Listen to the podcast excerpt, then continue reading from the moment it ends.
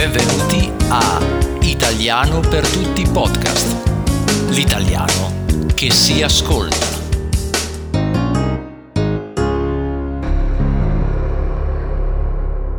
Nella puntata di oggi andiamo a prendere in esame un personaggio molto famoso, eh, penso in tutto il mondo, che è Luciano Pavarotti, il cantante tenore eh, che ha avuto un grandissimo successo perché era, è stato uno dei più grandi cantanti lirici al mondo e eh, vediamo qual è stata la sua vita, le sue esperienze musicali e canore in questo, eh, in questo breve eh, riassunto.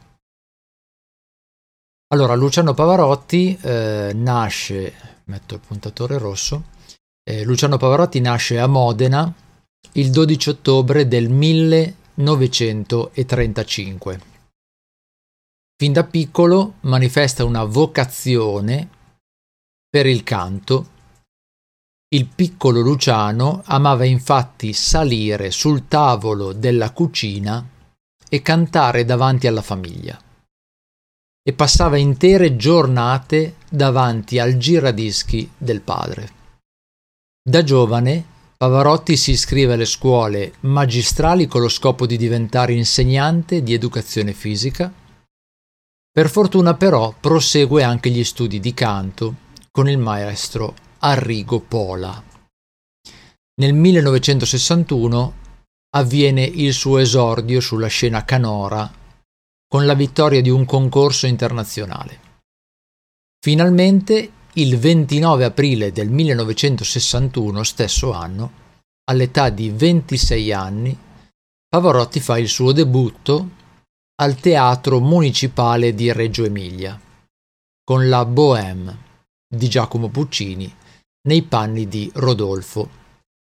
Nello stesso anno Luciano si sposa con Adua Veroni dopo otto anni di fidanzamento. Tra il 1961 e il 1962 il giovane tenore viene invitato a cantare nei più importanti teatri italiani, interpretando Rodolfo sempre come prima nella Bohème o il ruolo del duca di Mantova nel Rigoletto. Nel 1963, grazie a una fortunata coincidenza, Luciano raggiunge la notorietà internazionale. A Londra viene infatti chiamato a sostituire il tenore Giuseppe Di Stefano, che si era ammalato, in uno spettacolo alla Royal Opera House, ottenendo un enorme successo e iniziando ad affermarsi sulla scena mondiale. Nel 1965 si esibisce negli Stati Uniti, poi torna a Londra e prosegue con una tournée in Australia, che lo vede protagonista di opere come Elisir d'amore, La Traviata, Lucia di Lammermoor e La Sonnambula. Nello stesso anno debutta alla Scala di Milano, espressamente richiesto da Herbert von Karajan per la Bohème. Negli anni 60 sono molto importanti anche per la vita privata di Luciano, per la nascita delle tre figlie, Lorenza del 62, Cristina del 64 e Giuliana del 67. Luciano ha con loro un fortissimo legame e le considera il bene più importante della vita. Da questo momento in poi la carriera di Pavarotti prosegue con una serie di strepitosi successi sui palchi di tutto il mondo e con i più famosi maestri. Il suo successo è dovuto in gran parte alla sua voce squisitamente tenorile, molto estesa, piena argentina, insieme a un'imparabile capacità nel fraseggio.